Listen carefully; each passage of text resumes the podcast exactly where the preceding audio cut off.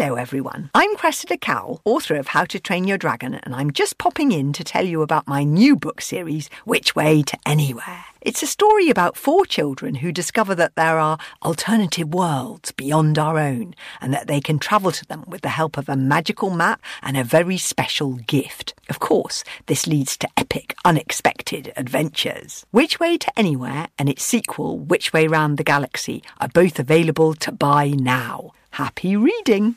Hello, welcome along. It must be time to search around the universe. Let's see what's happening this week. It's a brand new Fun Kids Science Weekly.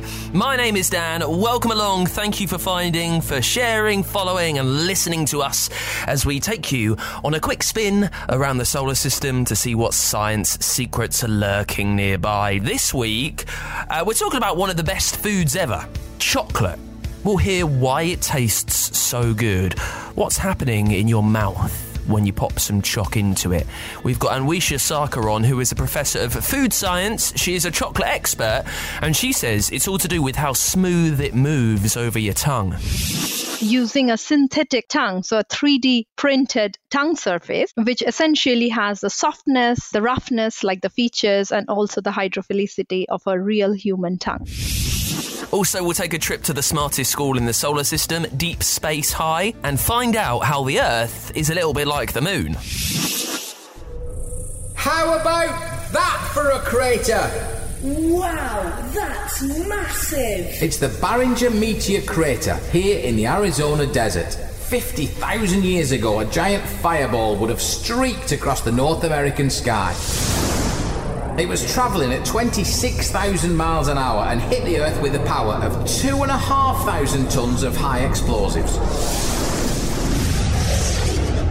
It left this crater, which is nearly a kilometre wide and 750 feet deep. And I've got your questions to answer as always this week. They are on something bright, dazzling, and shiny, and also something to do with the smallest things in the universe. It's all on the way in a brand new Fun Kids Science Weekly. Let's get into it with the science that has been in your news this week.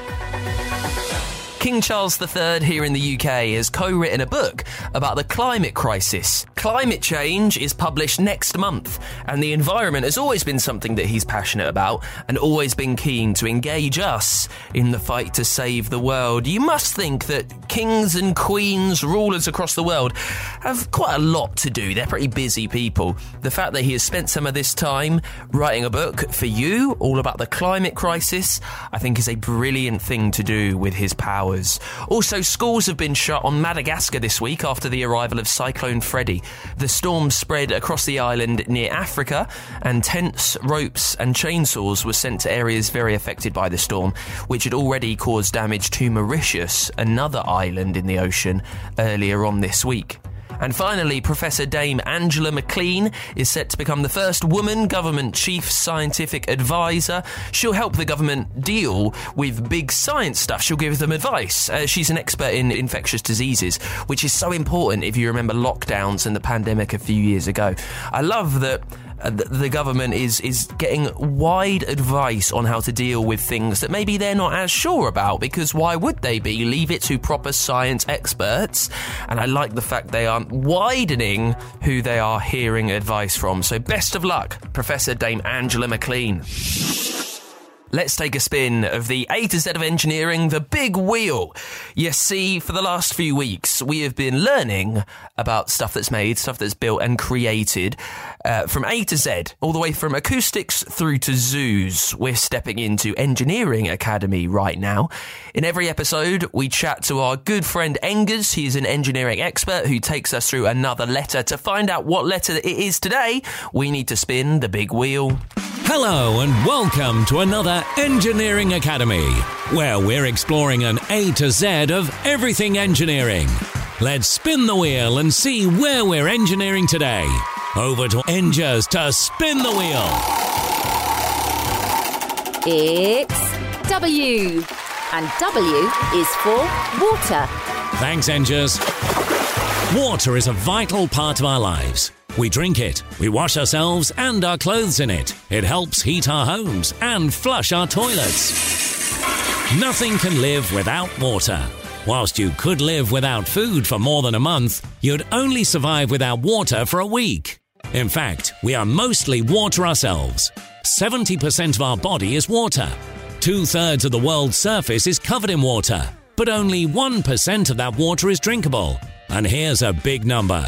Did you know we use more than 7 billion litres of water in the water cycle every single day? Engineering is at the heart of the system that delivers clean water to our taps and takes the waste away. Here to dive in is Engers. So, first things first. Where does the water in our taps come from?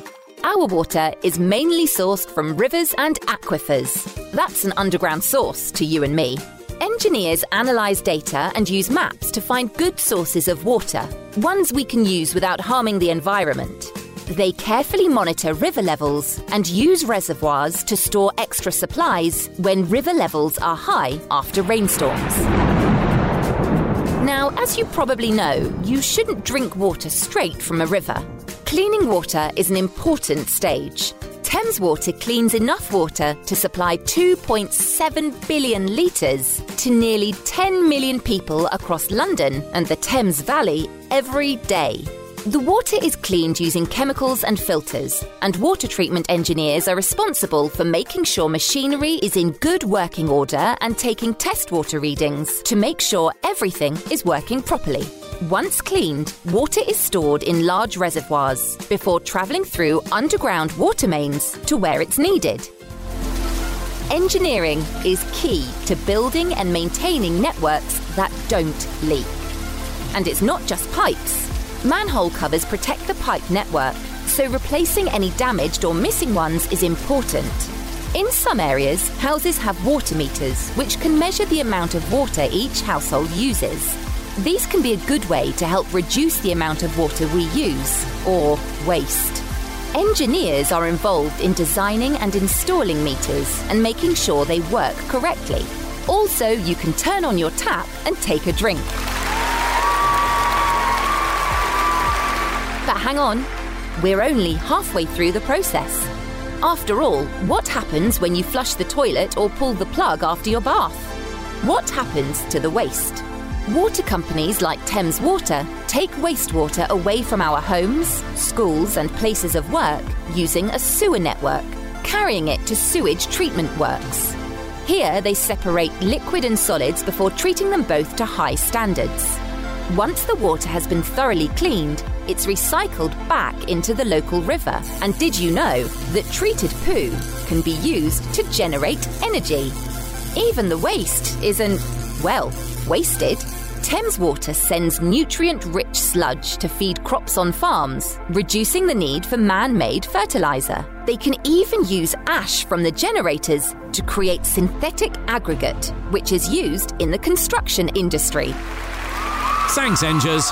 If you'd like to find out more and meet the team at Thames Water, head over to the Fun Kids website. And that's our take on the letter W. It's been wonderful. It looks as if there are a wealth of jobs for engineers in water. From managing the sources, water treatment, and network of pipes that brings it to our homes. And with sustainability in the environment, maybe there's a job for you in the future.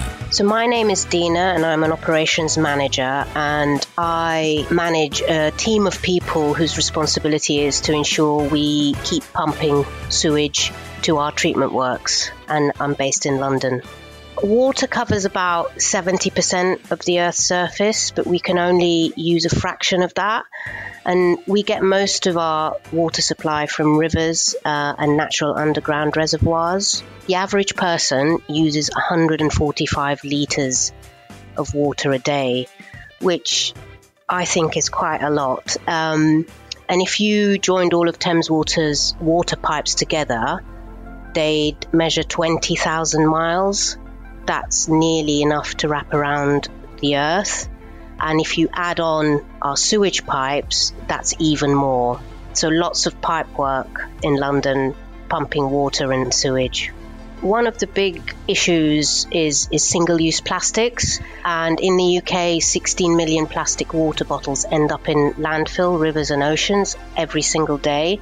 So, one of the main initiatives we're working on with the Mayor of London to reduce single use plastic usage is to install 100 new drinking water fountains across the capital. This is to encourage people to refill their water bottles instead of buying single use plastic water bottles. And with this single use plastic problem and pollution, if we carry on like this, there'll be more plastic in the ocean than fish by 2050. It's a really big problem, and tap water is 500 times cheaper to produce than bottled water. So that's why we're installing these drinking water fountains and encouraging people to use them and stop using single use plastics. But the other thing we're doing, as well as that, is I don't know if many people are aware that Thames Water generates power from poo. So I work in the wastewater side of the business, which is the sewage side of the business. And in, as Cross Thames Water, we self generate 23% of our energy needs through a combination of poo power, wind, and solar, which I think is very exciting. I I love sewage, so I'm really biased, and I think it's absolutely amazing that we can create energy from sewage. We've got graduate schemes, apprenticeship schemes, uh, internship as well, and Thames Water is is really keen to employ people from different backgrounds, and we've got an ambitious skills strategy to, to support us in delivering this. As an organisation, we want to reflect and support the communities which we serve, and encouraging people to apply and join us means we get diversity of thought, diversity of experience, and that can only help us be better as an organization and deliver our, our targets and our, our mission statement. It's something we've done this summer with 20 young people joining us to find, find out more about how we supply water and experience the world of work and we're also part of the Care Leavers Covenant and the Thousand Black Interns program. So, a broad range of programs. No day is the same in the water industries. It's, it's challenging, and we need young, ambitious, bright people with innovative ideas to come and, and work for us. We employ over 6,000 people in Thames Water. And the best thing about Thames Water, one of the best things is the service we deliver is always going to be needed. People will always need water and people will always need to have their sewage treated. And it's a great career in an industry with long, longevity, and it's our responsibility to ensure we do all we can for our customers to make sure we have that enduring supply that's critical for generations to come. And it's all about problem solving. Uh, that's what engineering is all about. So if you love fixing problems, then this is a great industry to work in. I was born in, in Sudan. I lived there till I was 16, and then I came to the UK in 1990 to do my A levels, and I stayed here ever since. I did mechanical engineering as my first degree, and then I did a further degree in energy management and conservation. I spent the early part of my career working in, in social housing, in the energy side of social housing, insulation, fuel poverty, before I joined the water industry in 2012, working for Thames Water. As a kid, I loved maths. I, and I was I was good at it as well. I loved the fact that you had a problem and there was either a right answer or a wrong answer. And that's ultimately what led me into engineering. I thrive and do very well when there's a right or wrong answer. It's that tangible end game that I sort of thrive on, and that's what led me into engineering. If you're organized, you like a challenge, and you love solving things, engineering is a great career. We want to attract women into into our industry. We want to be a gender balanced business. So yeah, come and join us. If you'd like to check out some other types of engineering, why not check out wireless, wind turbine, weapons, or welding engineering? Engineer Academy, created with support from the Royal Academy of Engineering. If you would like to find out more about the A to Z, visit funkidslive.com slash engineer.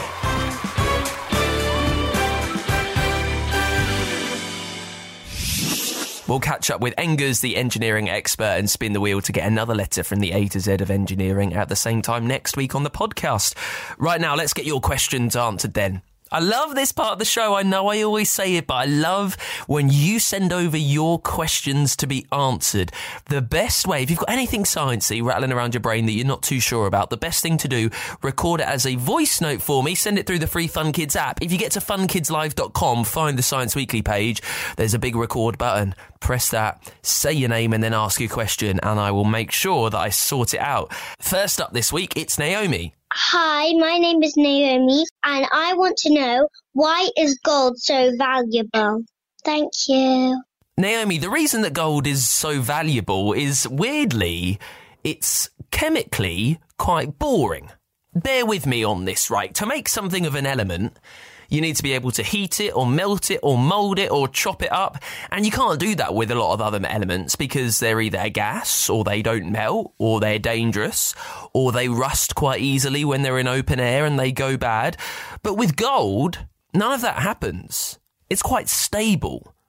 Everything inside it is regular, it's normal, it doesn't change too much, it's quite boring, so you can make coins, chains, and even cars with it. Now, even though chemically it's quite boring, on the outside, it looks stunning, doesn't it, gold? It's pretty, it's dazzling, and again, that's something that most other elements aren't. A lot of other elements are grey. They're dull to look at. Also, there's not a lot of gold. Only 200,000 tons of gold have been mined, that's what experts think, which isn't really that much compared to other things that we mine from the ground. So, because it's quite useful, because it's so stunning and dazzling, and there isn't a lot of it, it means that people want to get their hands on whatever there is. And that means they're willing to pay a lot of money for it, which makes it valuable. That's why gold is valuable, Naomi. Thank you for the question. Let's get another one on. Hi, I'm Ella from Melbourne, Australia. What is an electron? Thank you. Ella, electrons. It all comes down to atoms. We are made of atoms. Everything on the earth is made of atoms. Now, atoms are tiny. They are the building blocks of life. And they are made of a nucleus that's in the middle, and then spinning around the edge like planets orbiting the sun are electrons. So they're even smaller. They are called a subatomic particle. And the amount of electrons in the atom uh, define what type of element it is. Whether it's gold, whether it's lead or oxygen, some have more electrons, some have fewer electrons, and the amount of electrons that are there decide whether they can join up with other atoms to make compounds. An electron is a very tiny part of an atom, which is the tiniest thing around us, blows my mind. I think it probably does to you as well. Ella, thank you so much for the question. If you have got anything sciencey that you want answered on the show, I'd love to hear from you. Seriously, get involved. Best way, get to funkidslive.com, find the Science Weekly page. On there, there is a big button. Record your question. I can answer it here. Later on this week, if you subscribe to the show at Fun Kids Podcast Plus, you'll get a little treat in your podcast feed. We've got a brand new bonus episode coming to you. It is stuffed full of your questions. That is the only way that you can hear them exclusively. They are a secret to you. You can get it by following us at Fun Kids Podcast Plus. That's not all you get as well. You get more bonus episodes with more fantastic guests that we have on the show and you get so many more podcasts on there, all ad free. To get involved, support and subscribe to us at Fun Kids Podcast Plus. The best way is by clicking try free for a free 30 day trial on Apple Podcasts, and you've got the same thing at funkidslive.com. Hello, everyone. I'm Cressida Cowell, author of How to Train Your Dragon, and I'm just popping in to tell you about my new book series, Which Way to Anywhere. It's a story about four children who discover that there are alternative worlds beyond our own and that they can travel to them with the help of a magical map and a very special gift. Of course, this leads to epic, unexpected adventures. Which Way to Anywhere and its sequel, Which Way Round the Galaxy, are both available to buy now. Happy reading! For this week's Dangerous Dan, where we look at the most mean, cruel, amazingly wicked things in the universe, we are headed to the jungles of South America. If you roam around the forests of Colombia, Brazil, Venezuela, Suriname, you might see from afar, because don't get too close, the glorious emerald tree boa. It's a snake. It grows to about six foot long, which is roughly the size of an adult man, so maybe like your dad or your uncle, something like that. And they are bright green. They are a glorious, dazzling emerald colour with white diamonds spotted along their back. They have thick front teeth that are long, which actually aren't really that useful because they're not venomous. Boa constrictors aren't venomous, but what they lack in toxics, they make up for in sheer terror. The boa squeezes its prey to death. They wrap themselves around their meal, normally a bird or a mammal, and they tighten. They squeeze. The thing is, it takes the snake quite a long time to digest, a long time to let their food go down. So it might not eat for months at a time, but then when it's hungry, when it's ravenous, it'll go out, it'll find, and it'll squeeze a big meal that they can eat. And that'll keep them busy for the next few months. And that is why the gorgeous, glittering, but dangerous Emerald Tree Boa, that's what makes it get a place on our Dangerous Dan list. It's the Fun Kids Science Weekly. This week we're talking chocolate. We're talking what chocolate does to your mouth, kind of why it tastes so good. Why do you keep wanting more? What is actually happening with chocolate? To find out more, Anwesha Sarkar is here. Uh, they are from the School of Food Science and Nutrition at Leeds University. Uh, Anwesha, thank you so much for joining us. Thank you so much, Dan, for having me. It's amazing, I always think. You're a professor, and professors can do work about anything, and you've chosen chocolate. What made you want to research this? Chocolate is a very fun material to work with. Wouldn't you agree on that? I would, yeah. But so you, you figured out that it's a fun material. What what questions are you asking yourself that make you want to work more with it? Yeah, so so basically, you know, on chocolate. Everybody wa- uh, likes chocolate, craves craves for it, and so we were interested to understand why that is. We all, of course know it's sweet uh, in taste; it has fat in it, uh, but we wanted to understand uh, more the texture. Uh, so we took uh, basically a seventy percent fat chocolate and a ninety percent one, and to understand, do you need all this fat? does you know does the fat content matter? Where it matters the most uh, to create the the feel of chocolate. And we used uh, something called tribology, which is the science of friction, uh, to find out differences uh, between uh, various fat-containing chocolates. I love this. I love the fact that. So many of us love chocolate, and as you say, we crave it, we keep wanting more. And you're thinking, okay, why is this happening? Not many of us are actually, I guess, thinking much about what it's doing in our mouth, what's happening with the textures, why it melts, why it goes so smooth and creamy. So you were working with uh, one chocolate that was quite fatty, another not so much. What experiments were you doing to discover this? How were you actually researching it? So, so what we did was uh, we as you rightly said, this whole thing happens within a few seconds in the mouth, and you decide what chocolate you love or what chocolate you don't like, for example. So, we uh, dissected this whole event into a series of experiments. So, the first thing what you do is when you take a premium chocolate, you put it in your mouth. So, you don't, you know, just just chew it like like a, like a fruit, mm. for example, right? So, you you let it rest in your mouth and lick it against your tongue. So, we exactly replicated that uh, using a synthetic uh, tongue, so a 3D printed tongue surface, um, which essentially has the softness, uh, the roughness, like the features, and also the hydrophilicity of a real human tongue. Uh, just uh, very quickly on the tongue. How do you know enough about the tongue to 3D print a tongue? Like, there's so much going on. There's all these different areas. There's so many different bobbles. No one, no two tongues are exactly the same. Exactly. Yeah. So what we did is we worked with School of Dentistry, where we took, uh, you know, we asked human participants and volunteers to come, and we we took, uh, you know, some uh, some polymers to take the masks of the tongue and then we looked it under a 3D microscope to look at the features, how, how big they are, how circular they are, how crown shaped they are, how they're distributed. And then we used a computational model uh, to develop a model of a kind of, you can say, an average tongue. So you've got your average tongue what are you doing? Are you just plonking a, a little cube of chocolate on it? How? Like, talk me through the rest of the experiment. Yes. So we took the tongue and we stick it to a to a motor or a surface where you can slide the tongue against your chocolate. So that's the first step which nobody has done. Like you know, people always take the chocolate, melt it up, mix it with some sort of a salivary fluid, and measure it. But what we did, we we did each step. So the first step was rubbing that that chocolate piece against the tongue, and where we saw that the the fat content matters the most. You see a massive difference in friction when it contains a low fat chocolate, it's way more creates friction, whereas a high fat chocolate, it, it is way more lubricious.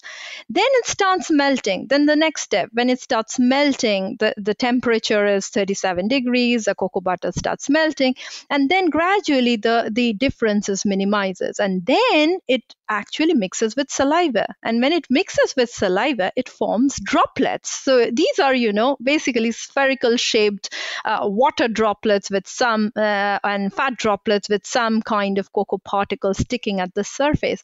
And there, this was fascinating that, you know, you have so little really affect in content of fat. So you need fat. You still need fat to form these droplets to create the mouthfeel. But the content matters much less because saliva plays a dominant role there uh, as you keep on uh, having more chocolate going before you swallow. So that was for us very, very intriguing that, you know, you might need chocolate in the beginning to create the feel and stuff way more as compared to when it has gone to that step where, it, where, where saliva is also you know almost uh, playing together and, and and creating creating a new material which which are basically emulsion droplets. When we see some new chocolates come advertised to us there we're told about brand new chocolates the most smooth the most creamiest one there's ever been. What's affecting that so we like the smoothness. We like the, the the higher fat chocolate because it it makes it creamy. It makes it smoother as it runs across our tongue. When we have these smoothest chocolates ever. What's making them smoother? So generally speaking, to date, most of the chocolate, as you see in the in the supermarket, you know, higher fat content is you know making them amazingly smooth. Of course, in combination with a lot of flavoring material and and you know which comes from cocoa bean itself, uh, and there are a lot of interesting processing. But what we our uh, science shows us is that there might be an intelligent way of doing it, and you might not need to increase the fat content or rather you can even reduce it but without changing the changing the feel of it. So imagine a chocolate which contains let's say a lot of fiber inside or or you know i don't know 20% less fat but exactly feels amazingly good because you have thought through it in terms of what happens in the mouth you know? So what matters in the mouth? So that's the whole point. So that's what we are trying to say. There are so many chocolates that people might not like, maybe because they're darker, they've got higher cocoa in. Yep. Have you found perhaps uh, like a percentage level, like the perfect uh, fat content chocolate. If it gets higher, it might start to get too bitter and then it creates more friction yeah. and a more unpleasant feeling on our tongue. Um, I'm afraid no. Maybe someone funds us and we do another study on that. Um, because, you know, uh, one thing to bear in mind, we worked with commercial uh, chocolate. So we did not have so much uh, leeway in terms of designing this fat, this cocoa content and stuff. Um, but eventually, yes, we can do that. We can try to understand which is the kind of critical concentration at which it starts, you know, falling off in terms of mouthfeel. Definitely that can be done that's not difficult to do. So, with all that you've researched from this brilliant experiment, what's the main takeaway? What's the big learning? What have you discovered about what we most like in our chocolate? So, so for us, the first thing is, you know, friction is very little studied in in in food. Uh, friction is always studied if you do a, uh, ice skating or or you know if you if you think of your cars and stuff. But friction in mouth plays a huge role in deciding what food we like. Uh, so this is very much unnoticed until very recently. Uh, and what we figured out out of chocolate is that you know it's the surface layer of fat where the fat contents matters the most. Whereas if you go down uh, it's actually a lot of synergistic interaction with saliva uh, which drives the drives the game as compared to the uh, the fat content of the chocolate itself. So uh, our our kind of next step was to think of designing chocolate in slightly different way. And it's not about just chocolate any phase change material like cheese uh, like butter which contain fat as a main ingredient for lubricity uh, to think about developing them in a uh, sense which matters the most to the mouth. So, for example, fat in the top layer, uh, which comes in contact with your tongue surfaces, whereas much lower calorie uh, inside, uh, so that you can you can design eventually much more healthier uh, versions of the food which we eat. And I remember reading, and you mentioned it earlier on in this chat, like the reason that we love so- chocolate so much is because by coincidence or maybe because we did a lot of research when we were making chocolate early on, but the cocoa butter that we love so much melts in your mouth at precisely your body temperature. Anwesha, how brilliant is that? Yeah, that that's one of the very cool thing that it's solid, uh, you know, outside when we buy it, but it melts in your mouth. It's a very stimuli responsive material, actually. Yeah, that's correct. Yeah. Now, lastly, when you were doing this research, how how was your sweet tooth? I would have eaten so much chocolate. I would have eaten so much chocolate doing this. We we we all eat chocolate all the time. You know that that was the downside of doing to keep people away from you know eating rather than doing the experiment. Uh, but we had a nice uh, team of people who were really motivated by science as much, at least more than just eating chocolate for sure. So it was fun. Oh, just one more question that's popped into my brain. This is I guess the opposite of what you've learnt with chocolate. We like chocolate because it can be quite smooth on our tongue.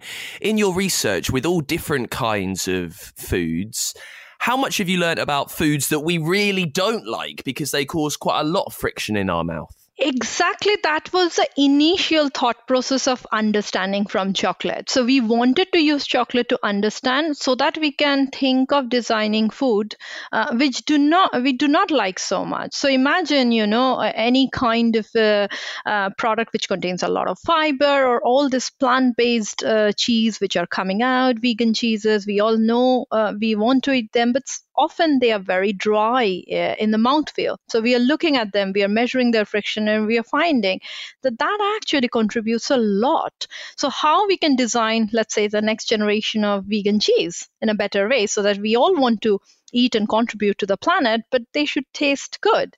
And for taste, I really mean the the frictional aspect, the lubricity, the mouthfeel it's amazing, isn't it? This lubricity, you say, how how yeah. how much friction there is in our mouth plays such an important part in what we enjoy, but we would never even think of it. So I'm so happy that you have put so much work into this. Anwesha Sarkar, thank you so much for joining us. Thank you very much, Dan. Thank you.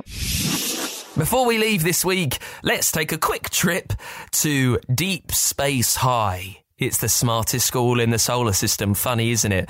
We fin it. We Funny, isn't it? We leave our longest trip of the podcast to right at the end. We need to go way out, blast out through Earth's atmosphere to head to this school to learn from Professor Pulsar. For the last few weeks, he has been teaching us about things here on planet Earth because there's a big window on Deep Space High, which means they can see everything. Today's lesson, it's all about the Earth and how it's like the moon. You see, when you look at the moon, it's covered in craters, isn't it? You might see that in the night sky.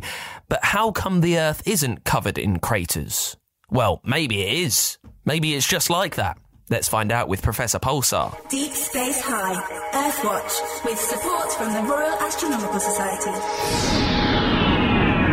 Jump into a wormhole and travel to Deep Space High, the school in space. But hurry, because lessons are about to begin.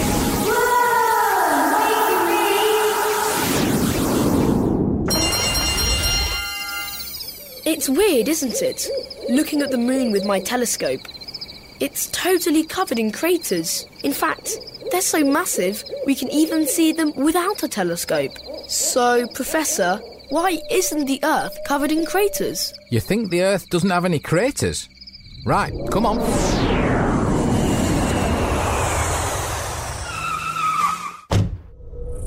How about that for a Crater. Wow, that's massive! It's the Barringer Meteor Crater here in the Arizona desert. 50,000 years ago, a giant fireball would have streaked across the North American sky. It was travelling at 26,000 miles an hour and hit the Earth with the power of 2,500 tons of high explosives. It left this crater, which is nearly a kilometre wide and 750 feet deep. And it isn't the only crater one can find on Earth. Our planet has been around for over four and a half billion years and will have been battered with millions of asteroids and meteorites since then. But where are all the craters? Think about it. The moon's pretty much dead as a doornail, but Earth's a living, breathing planet. Remember them tectonic plates we looked at? The surface of the Earth is constantly changing and reshaping. We've got oceans and earthquakes on the surface and volcanoes throwing out lava and all under the floor of the atmosphere. Craters have simply just got covered up, that's all. We can see craters on other planets too, can't we? Absolutely. And craters can tell us a lot about the planets and moon, especially their age. Remember how the craters are created? Uh, duh. Asteroids and meteorites from space, just like the one in Arizona. You've got it. The more craters a planet or moon has, the older it's likely to be. Kind of like scars. That's right. Scientists think that there were many more impacts in the past when the solar system was younger because there was so much more material flying around. It's one way we can tell that all the planets in our solar system are roughly the same age.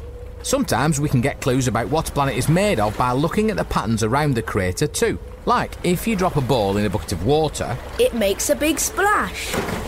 that's right. Different minerals will get thrown out in different ways. If the splashy bits look like lava, then we'll know that a planet had a hot core at the time of the impact. Hey, Professor, how do you make a cheddar sandwich on the moon?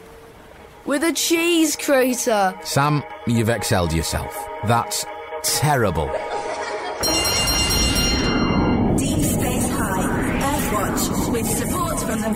Astronomical Society. Find out more at funkidslive.com slash deep space high. That is it for this week's Fun Kids Science Weekly. If you have enjoyed the show this week, and if you would like to send over one of your brilliant questions so I can answer, make sure you send it to me as a voice note at funkidslive.com. It's really easy, or you can record it and fire it over yourself on the free Fun Kids app. We've heard loads of brilliant science series today, and we've got tons more. You can catch up with them with more from Deep Space High and the A to Z of engineering. If you want to get ahead on the spin of that wheel, it's on Apple, Google, Spotify, wherever you get your shows, and at Fun Kids Podcast Plus and Fun Kids, we are a children's radio station from the UK. Listen all over the country on your DAB digital radio and at funkidslive.com. Hello, everyone. I'm Cressida Cowell, author of How to Train Your Dragon, and I'm just popping in to tell you about my new book series, Which Way to Anywhere. It's a story about four children who discover that there are alternative worlds beyond our own and that they can travel to them with the help of a magical map and a very special gift. Of course, this leads to epic, unexpected adventures. Which Way to Anywhere and its sequel, Which Way Round the Galaxy, are both available to buy now. Happy reading!